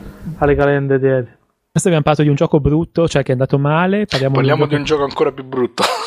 no, Sì. che è andato ancora più male, che è finita a avvocati e a mortacci tua sparati sui siti web di mezzo mondo. Gioco to Human. sì. Oh, to Human, lo- Che è degli stessi di Eternal Darkness. Sì, poi. sì, Eternal loro, loro Darkness. faccio- sono i, i re del mondo da questo punto di Ma vista. vedete, alla fine le cose non sono casuali. Cioè, è chiaro che probabilmente come software house, anche dal punto di vista creativo, eh, no- non erano adatti a fare la software house dei eh, videogiochi. come si chiama la software house? Silicon, Knights. Knights. Silicon, Silicon Knights, Knights. di Dennis Dyack, che tra l'altro io non lo sapevo, ah, è stato anche il designer di Blood Omen Legacy of Kane, che secondo Sì. me è un gran giocone. Molto bello, molto sì, sì. Ah, hai capito il tizio? Ah. E quello non l'avevano, su quello effettivamente non l'hanno, hanno buttato poi la trama in... eh, Quello bidimensionale dall'alto che poi è Sì, stato, ripre- infatti. Stato ripreso male da tutti i vari seguiti. Sì, no, ma perché poi già allora dicevano, dicevano, eh, fa schifo, c'è la grafica 2D vecchia, è andata a fanculo. E invece era bellissimo, Eh sì, no, bellissimo. i, i- i recensori delle riviste, gente pagata per scrivere ste minchiate. Vabbè. Diciamo che da Eternal Grazie. Darkness in poi si sono fermati perché hanno, Ma non l'hai mica scritto tu? No. Che hanno fatto Eternal Darkness, poi hanno sa- fatto il port eh, per GameCube di Metal Gear Solid ma non conta, hanno fatto Two Human e poi hanno fatto X-Men Destiny. Eh, l'ultimo fa Ah, è veramente schifo. è veramente la feccia dei No, non giochi. considerato in tempo. Eh, ma vedete, questo, cioè, secondo me fa sempre parte del discorso. La parabola discendente è inevitabile perché va in perdita col primo. va in perdita col secondo e dopo un po' Mo saranno rimasti in tre tipo in ID software. Vabbè, però adesso parlare di business è giusto, Sì. però mi sto squartando la coglia. Parla di ragione. Human. Ecco. Ok. Che è successo a Two Human? Che doveva, è un gioco che era stato pianificato niente po' di meno che per la PS1. Che è un gioco che dal punto di vista eh, diciamo dell'idea è veramente molto cioè è un'idea molto interessante perché parla di un futuro in cui gli dei nordici eh, diciamo dominano il pianeta ma sono sono high tech insomma. Cioè un futuro in cui la mitologia nordica na- è, diciamo è la normalità in qualche modo. E da qua doveva nascere una famosa trilogia mi pare? O, o Sì. semplicemente una serie? Trilogia doveva essere. Trilogia, trilogia. Che poi è naufragata su se stessa, cioè è proprio implosa nel vero senso della parola. Perché io francamente non ci credo che To Human sia stato in sviluppo dal 99, come dicono molti, però No. diciamo l'idea c'era, il processo creativo è iniziato. Ha subito probabilmente almeno tre restart. Uno sulla PS1, uno sulla PS2, poi quello sul, sull'Unreal e poi dall'Unreal hanno fatto causa alla Epic e Esatto. fatto il loro engine. E Cliffy B che gli andava che gli correva col segone di Gears of War dietro. Sì, sì. è stato bellissimo. Insomma, alla fine il, il panico e diciamo e l'allerta sul fallimento del gioco era talmente elevata che è finita appunto a, a merda in faccia, come si suol dire, con aziende che si minacciano cause per cercare di recuperare parte dei soldi e per trovare una giustificazione al fallimento finale, insomma.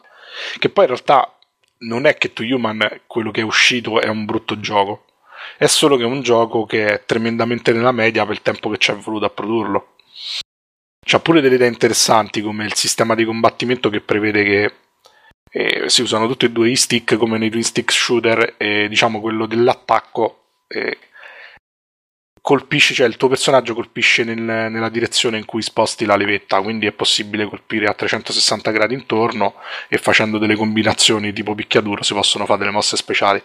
Cioè, tante idee interessanti, rifiniti male, perché poi alla, alla fine, dopo, dopo l'ultima diatriba con, eh, diatribe con Epic, il gioco è uscito perché doveva uscire, perché gli è stato imposto da- dai publisher Eh sì. che tra parentesi è- era Microsoft quindi la cosa brutta è che To Human doveva essere un titolo di lancio della Xbox È andata bene.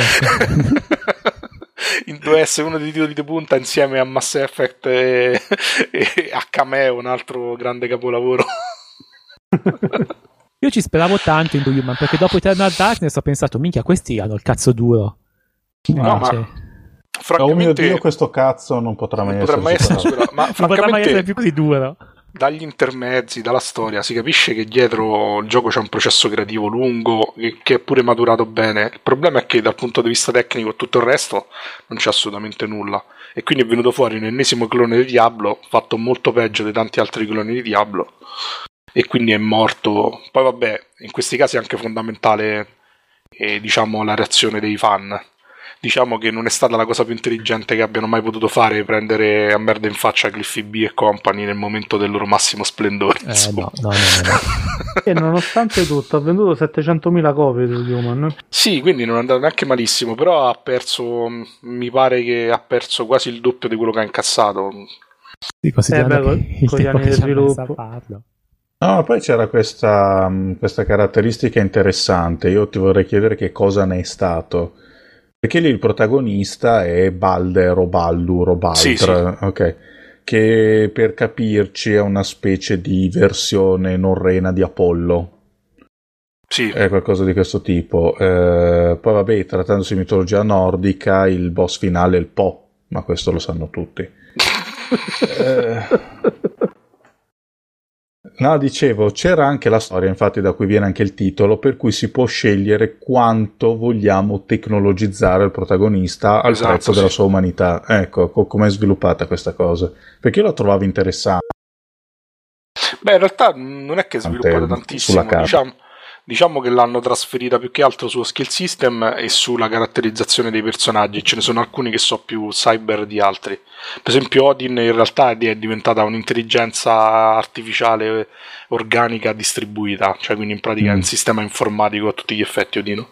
Sì, sì, ha forza di avere pezzi umani, ho capito. e, però sì, alla fine quello è uno dei pezzi che si è perso perché dal punto di vista diciamo delle meccaniche era qualcosa che avrebbe richiesto tantissimo sviluppo anche dal punto di vista tecnico perché bisognava fare modelli differenti e è diventato uno skill system anche abba- che poi è abbastanza generico il problema è quello cioè ti mm. descrivono che l'abilità deriva dal fatto che però poi in realtà le abilità sono quelle che si sono viste in Diablo quelle che si sono viste in Divine Divinity cioè non è che ci sono grandissime Ah, quindi non è una cosa che ha portato un qualche livello di profondità, ho capito. No, la cosa che mi è piaciuta di più, francamente, erano gli scontri con i boss, che per essere una, un hack slash sono abbastanza dinamici. Per esempio, si può lanciare in alto il nemico, lo si può ribattere, insomma, ci stanno un po' di tecniche che, specie in cooperativo, sono divertenti. Però, tranne quello, effettivamente è un gioco che dà molto poco rispetto al tempo che ci è voluto. Anche se secondo me l'ambientazione, specie per gli appassionati di fantascienza, un perché ce l'ha, insomma. Mm. Eh, ma infatti, ma con quell'ambientazione lì forse andava meglio più un action alla God of War a quel punto. Sì, forse sì, però da, boh, dal punto di vista, diciamo, anche di come è stato calato tutto quanto anche nel sistema hack slash rende, rende molto bene. Anche perché poi il 99% dei combattimenti si fanno in mischia. Quindi alla fine, in realtà, mm. l'ambientazione fantascientifica diventa un po' un pretesto. Ho capito. Okay. Eh, peccato perché io ricordo che ai tempi cioè, lo seguivo con, con interesse, poi è venuto fuori quello che è venuto fuori. Comunque Simone vuole parlare di Acquaventura, che è un uh, famoso fiasco della scena del periodo amighista. Ah, volevo Corretto. parlare anche di un gioco classico, visto che abbiamo parlato di giochi che ci hanno avuto tempi di gestazione lunghissimi. Come non citare uno dei più famosi dell'epoca 16 bit, se non il più famoso? E, ehm, praticamente che successe? Nel 1989, quindi parliamo ancora di un'epoca in cui non c'era l'Amiga 1200, c'era l'Amiga 500 con uh, massimo un megabyte di RAM caso uno comprasse l'espansione. E Psychnosis rilasciò delle demo durante una fiera, non mi ricordo se era il CES o qualche cosa, una delle vecchie fiere che c'erano eh, all'epoca e prima delle tre insomma delle demo di questa acquaventura che mm, piacquero tantissimo cioè la gente dice oddio poi loro facevano sempre dei giochi abbastanza sontuosi dal punto di vista grafico quindi con uh... questa fisarmonica niente cosa chi è l'orchestra Esadei chi è? Ah. e niente praticamente eh, lasciarono questo queste demo sono bellissime con un sistema grafico completamente nuovo che era eh, quello delle palle vettoriali che poi è stato ripreso da poi altri giochi come Ecstatica o The Bulls su Mega Drive e praticamente la gente si arrapò oh, oddio. le, le gente, palle vettoriali eh. la Immagina... gente si arrapò eh. immaginate l'intera fiera di persone dicevano Ah, nessuno riuscirà mai a fare una grafica migliore di questa. Chissà qua. no, era un'intera fiera di persone che dicevano così. Non mia. E poi in realtà il gioco uscì tre anni dopo, all'epoca, eh, impiegando complessivamente cinque anni per essere sviluppato, che all'epoca era un... già sono tanti adesso, i tempi di produzione medi mi sembra che sono sui due anni dei giochi diciamo, più importanti, quindi sì, figuratevi 5 anni all'epoca di un 16 bit. E... Era come se stessero riscrivendo la Bibbia, insomma. E esce un gioco completamente sotto sottotono rispetto a quelle che erano le attese iniziali. Aveva un'introduzione stupenda in ray tracing che all'epoca non si era mai visto niente del genere. E se non ricordo male, un intero uh, dischetto dell'Amiga. Il gioco girava su due dischetti, quindi il 50% dello spazio occupato dal gioco era dedicato a contenere questa introduzione di questo aereo che partiva da una base. Purtroppo alla fine del gioco si spara tutto alla Star Fox bruttino con pochissime cose da fare e graficamente molto, molto blando nonostante fosse parecchio fluido che per l'epoca non era una cosa Così da scontata. sottovalutare così scontata in un gioco completamente tridimensionale. No, mh, non lo ha inventato Carmack il 3D. Vaffanculo. E- il primo e- gioco 3D è stato Quake, Eh sì. Il primo gioco 3D è stato Rage. Rage. Pensato Rage. Eh, si vedono anche i poligoni, no? Anzi, i più raffinati dicono che il primo gioco 3D è stato The Sound. Addirittura. A Descent lo dicono così, Alla francese. perché- bevendo champagne, ho capito. Bevendo Esatto. champagne. Eh, vabbè, faceva sostanzialmente faceva schifo. Era... Ma no, adesso che io sappia si lamentava soprattutto l'azione molto lenta, giusto? eh, lenta, ripeti- eh, parecchio ripetitiva, nel senso che tu praticamente per tutti i livelli del gioco rifacevi le stesse identiche cose più di- con più nemici e più torrette da distruggere, perché mi, sem- mi sembra che dovevi distruggere delle torrette sparse nella mappa, poi apparivano eh, evitando i nemici, ma lo facevi per tutto il gioco, era una cosa veramente noiosa. Era un- una palla micidiale.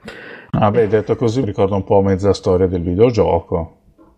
Che poi non so se vendete bene, perché alla fine i giochi Technosis vendevano bene perché erano quelli graficamente più pompati. Mi pare che abbiamo fatto anche un seguito, quindi credo che abbia venduto bene. Acquaventura 2, ma non credo che sia mai uscito comunque. Vediamo un po', lo scopriamo all'istante. Non, non- non sembra. No, non è nemmeno indirizzato. Non credo che abbia... No, non mi sono, mi forse, sono- lo aveva- forse lo avevano annunciato e poi non l'hanno più fatto perché magari mi inganno io, è andato veramente male il gioco perché Può poi alla fine ne parlarono tutti male, quindi non... E niente, però mi faceva piacere ricordarlo perché fu uno dei primi giochi in cui si parlò di sviluppo Eterno. eterno, lunghissimo. Ok, bene, siamo addirittura d'arrivo con questa carrellata e riparliamo del gioco eh, il cui parto è stato il più travagliato di sempre. Lo sanno tutti che gioco è, Duke Nukem Forever. Simone, che dici? Ah, io? Ok. O l'anello, chi vuole. No, praticamente eh, Duke Nukem Forever eh, è stato annunciato subi- quasi subito dopo l'uscita di Duke Nukem 3D che aveva venduto un gozzigliardo di copie. E, E che è brutto. Su PC Non è, che è uscito non è su- vero. Non è vero, è bellissimo. Era bellissimo. E Ah, che adesso uscito non è su una- non è una cagatona, pianeta.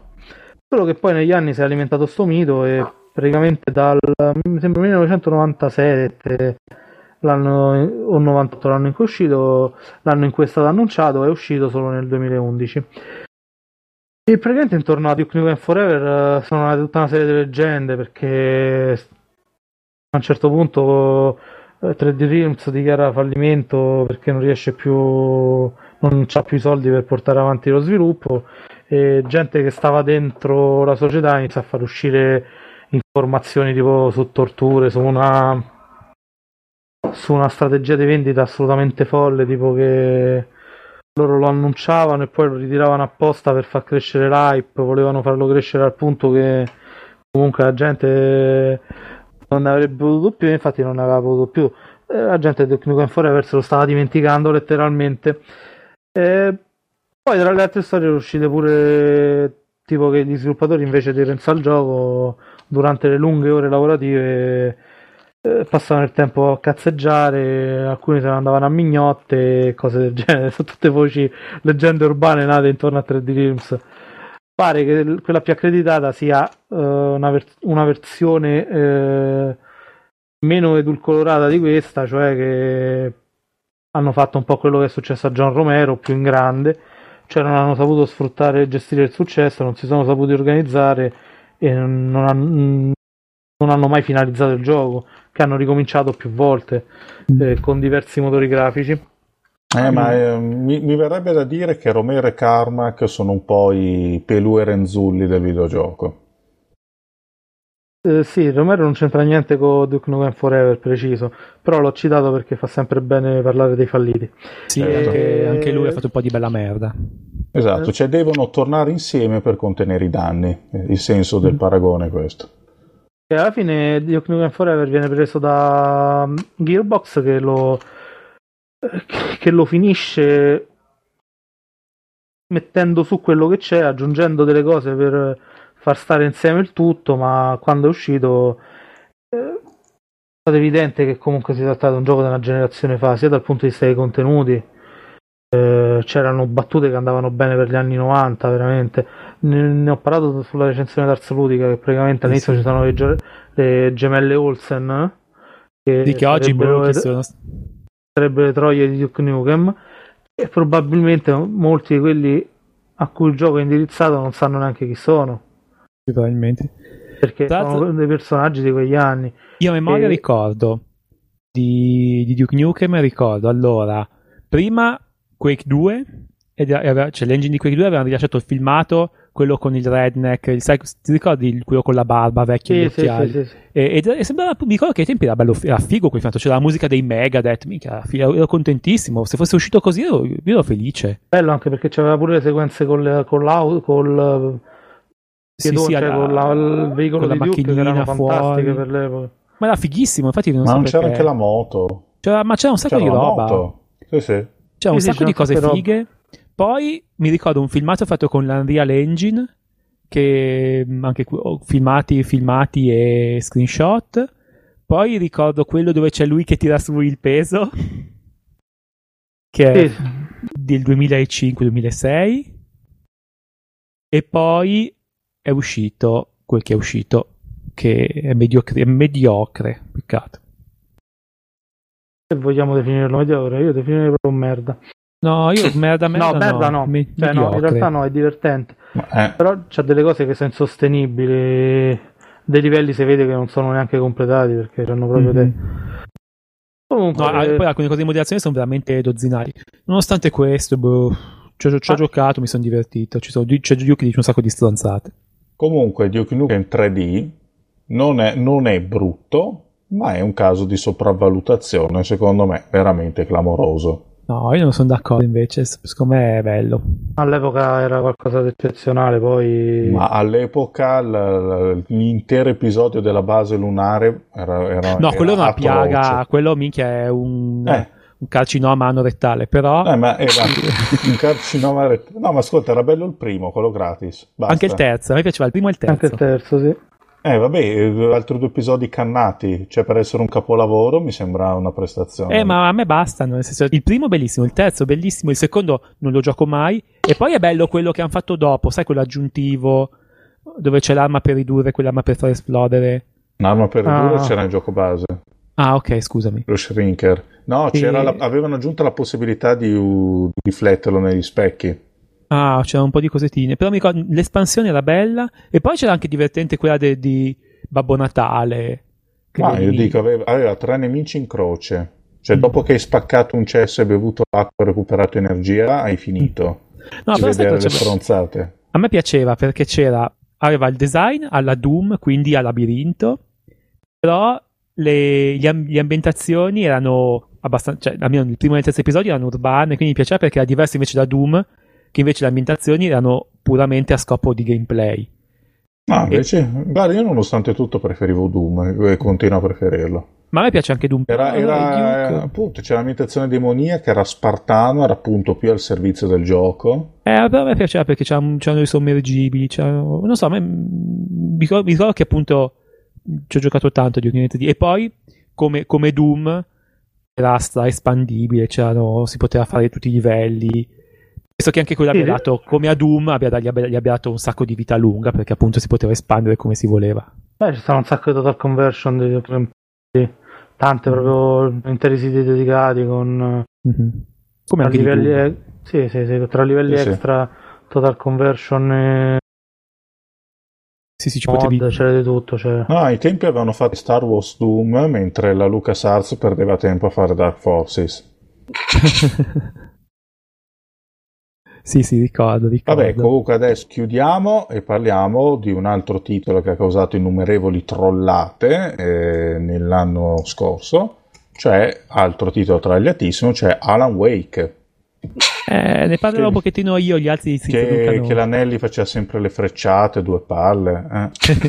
ne parlerò un pochettino io, gli altri si, si, si, si insinuino. insinuino. Si, insini- si insinuino. In pratica, Alan Wake era un gioco, è un gioco della Remedy che sono quelli che hanno fatto Max No. Payne. Notare l'era, eh? Mi è venuto spontaneo. e, è perché è già vecchio.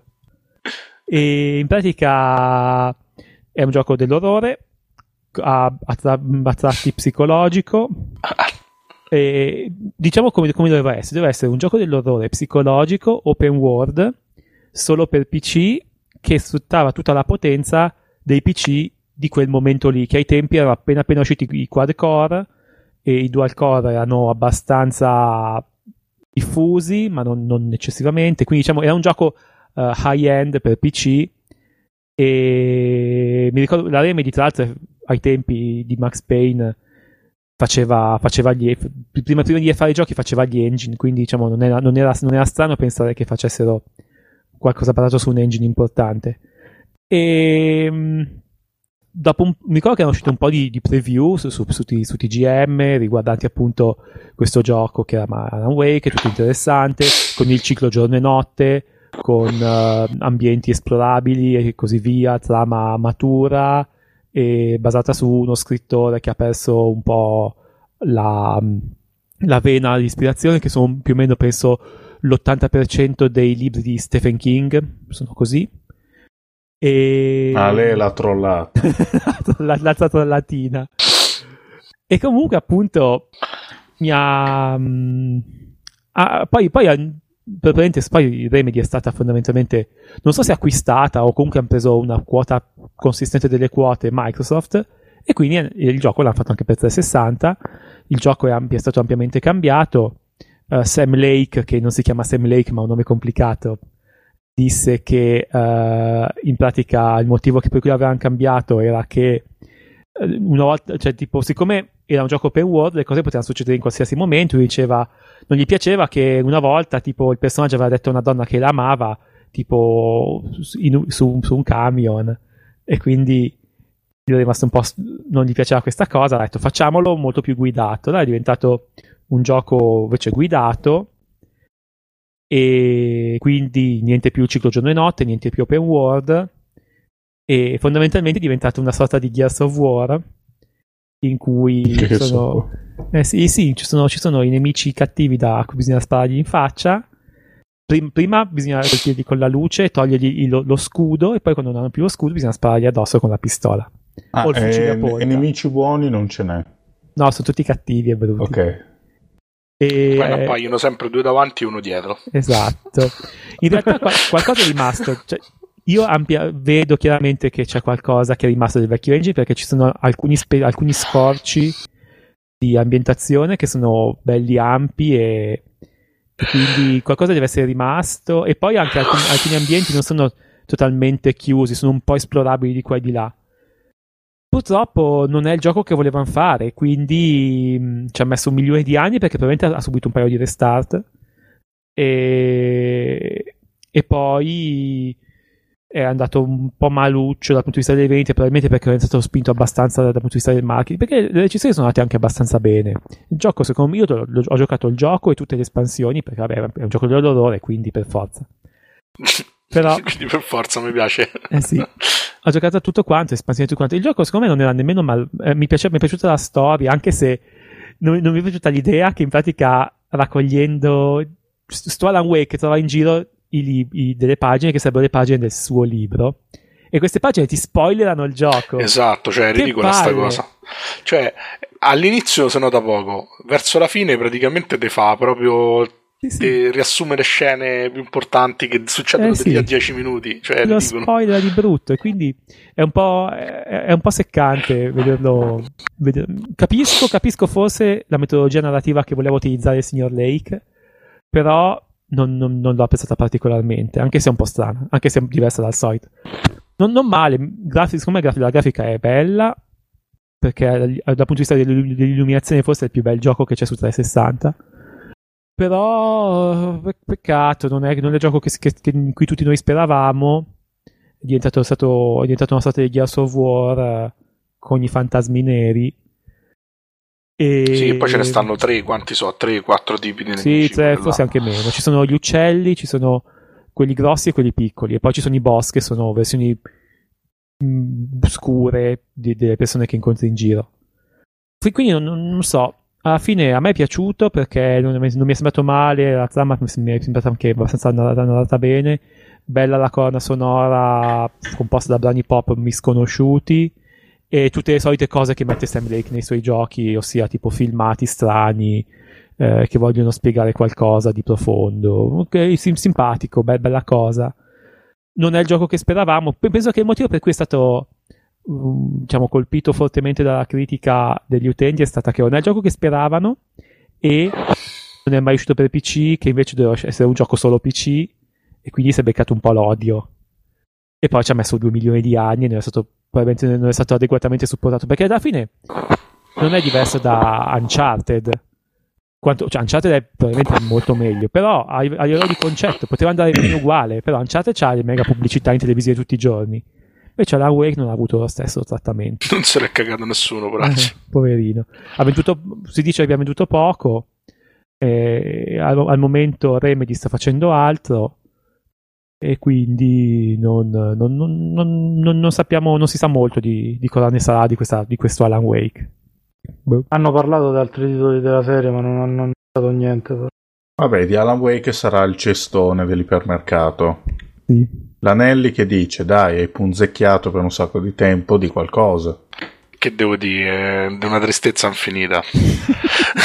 quindi, eh. quindi, io ti dico, ma non è mai, mi, eh. mi è piaciuto, da, cioè, a volte eh, fa paura, poi belle, belle, belle sensazioni, tu, la merda. No, esatto. fr- francamente la cosa che si è nota di più è che è stato fatto da persone che eh, non sono statunitensi e hanno copiato l'ambientazione statunitense dai telefilm che si vedono in televisione e da qualche foto cartolina.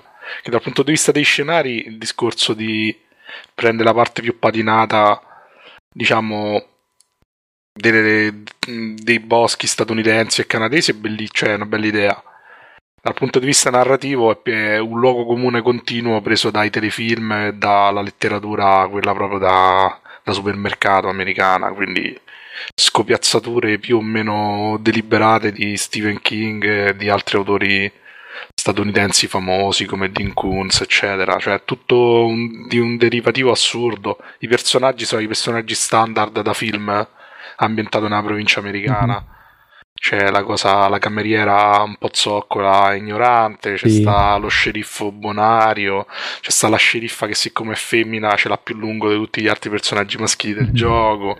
Cioè, triste, insomma. Tra l'altro non ho citato Stephen King a caso perché la prima frase che, tu metti dentro il CD, de- metti il CD dentro, lo fai partire, parte il gioco, la prima frase che dice è come nei romanzi di Stephen, Stephen King. King sì. eh, insomma. No, che poi dico, la provincia americana dà dei begli spunti. A me piacerebbe, ad esempio, che si facesse un gioco basato sul mitico 2000 Maniacs del 64. Mm-hmm. Cos'è? Cos'è? Commento. Ma che c'entra qua Alan Wake? Io ne so eh, così, ci sta eh, sempre bene. Ambientazioni statunitensi, c'è un bel, un bel, gioco con i redneck che maciullano i liberali della posta. Eh, Te, c'era una cosa così. Sono ecco. liberali. Eh. No, vabbè, poi è un'altra cosa che è, è offensiva è il didascalico, il didascalismo che è veramente... cosa vuol dire? L'ignorante non le so le cioè, c'è Simone che ci manda le image bomb mentre noi mentre noi parliamo. Eh, questa cosa non lo so, io fra un po' vi cannoneggio. non mi faccio dare le coordinate da, di casa vostra e vi cannoneggio con la grossa aperta. A me sta cosa che spaventa mentre la gente parla. Ma cos'è? Ma... ma perché? Che poi non si Ma capisce perché l'immagine parte grande e quindi tu non vedi tutto il dettaglio. No. Poi premi ok.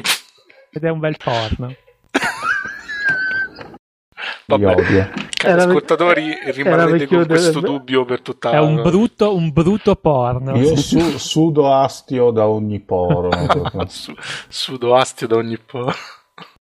Infatti aprendo mi si è aperto livejasmine.com Ah, No, ne- comunque- finisci il discorso. che devo finire il discorso? Che posso dire? Che comunque alla Wake per dargli un E taglio di direttidario. didascalico. Ah, in quel senso. Eh. Nel senso che il gioco ti spiega tutto, anche cose che in realtà potevano essere lasciate alla deduzione del, diciamo, del giocatore. All'inizio ci stanno, entri in una sala, ci sono i primi piani di vecchi libri di uno scrittore che ha abitato nello chalet dove vai a vivere tu e ci saranno almeno tre riferimenti al nome dello scrittore, al fatto, ah, di chi saranno questi vecchi libri? Ah, ma questo è il grande scrittore che ha vissuto in questa zona. Giocatore, ricorda il suo nome, ti servirà in futuro e tutte cose del genere. Quindi alla fin fine è un po'. O come la vecchina che ha paura di stare al buio e prova Ah, sempre a accendere sì. le luci. un po' triste. Eh, cos'è sta storia vecchina? Che tu all'inizio del gioco arrivi mm, a un diner e trovi ci sta una situazione non proprio inquietante, insomma, abbastanza normale. E, e ti metti a parlare con sta eh, cameriera che ovviamente è una tua grandissima fan, leggi i tuoi libri, eccetera, eccetera. E c'è sta sta vecchia un po' fuori di testa che prova va in giro a cambiare lampadine e accendere le luci perché non bisogna stare al buio. Ah, e, Ah. e c'è un'altra vecchina che invece esce fuori dal buio e ti fa: Ah, tu sei alle wake, ah, ti do le chiavi, vai nella tua casetta. e poi sparisce nella, Eh sì. Ah, ho capito. Beh, ma- fai, "Mm, ma inizio a pensare che insomma la struttura di gioco si potrebbe adattare anche alla signora in giallo. sì, tipo. Sì, praticamente. Dove, dove va la gente muore. Ma vogliamo Cioè- dire che la- l'assassino è Stephen King? No, comunque è bellissimo che la limited edition di Alan Wake viene venduta con un libro che sarà di 50 pagine. Tipo. Scritto Arial 60, penso. In realtà eh, Alan Wake voleva scrivere libri per bambini, non per... eh, Vabbè, se uno, se uno è ceccato, soffre di presbiopia. Li vede bene. No, perché praticamente con i pezzi, quelli che ti spoilerano, ti spoilerano il, il gioco, c'hanno un taglio letterario, è tipo un un riassunto, come se Stephen King facesse un riassunto tipo Bignami dei suoi libri. E praticamente nella limited edition li hanno messi tutti insieme, così almeno neanche c'hai il... Manco devi Eh. giocare. Esatto, ma che devi finirlo due volte per trovare tutti i pezzi del libro. Sì. Anche in difficile. che tristezza. Vabbè, l'Anelli ha trollato, qua la situazione sta degenerando, Sì. io non voglio che la cosa prosegua oltre, quindi la chiudiamo qua. Siamo fatti un bel discorso su questi giochi dalla lunga gestazione, in realtà ce n'erano tanti altri di cui parlare, c'erano Prey, c'è Gran Turismo 5 che peraltro non è uscito se non in versione prologo. C'era- No, è uscito. No, è uscito, No, è è uscito. uscito, è di l'anno scorso. Adesso Ah, è uscita beh. pure la parte della versione 2.0. Allora non dite prima di fare la puntata che non è uscito. No, te- Eh, eh, perché continuano a uscire pezzi, non è, non è mai finito. Ah, È ecco. uscito a rate. È uscito a rate, però è uscito. Team Fortress 2 come esempio positivo e così via, ma non ci abbiamo più voglia, eh, quindi chiudiamo. Ed è adesso il momento dei saluti. Simone. No, no, ciao a tutti. No, no, no, ciao a tutti. Vabbè, Anelli. Vi amo. Ah, ci ami. Eh, beh, allora Bazinga. mettiti a farma oro per, per darcene un po'. Infatti. Monopoli. Ciao a tutti. E insomma rassegnati al fatto che Duke Nukem 3D è molto sopravvalutato, un po' una mezza sola, insomma. Mai, mai. Ma c'ha tre nemici in croce, ma che sarà mai? Hai pagato una troia se hai visto le gag spiritosissime. Vabbè. Comunque, io vi ricordo rapidamente l'indirizzo del nostro sito, arsludica.org, vi ricordo i nostri indirizzi di posta elettronica, scriveteci che vi rispondiamo, redazione arsludica.org e arsludica.org. Eh, la sigla di coda è Team of a Moonlit Night, dalla colonna sonora di Suikoden, è un mitico eh, JRPG per la prima PlayStation, composto da Miki Ikashino. Poveraccio anche lui, sembra si, eh, si chiama come tipo un salume. Detto questo, io vi saluto, mando i miei colleghi a fare in culo e vi do appuntamento alla prossima. Ciao, Ciao. Ciao, ciao. specialmente Opona. ciao a tutti. E io ringrazio, ciao. Prego. Ciao.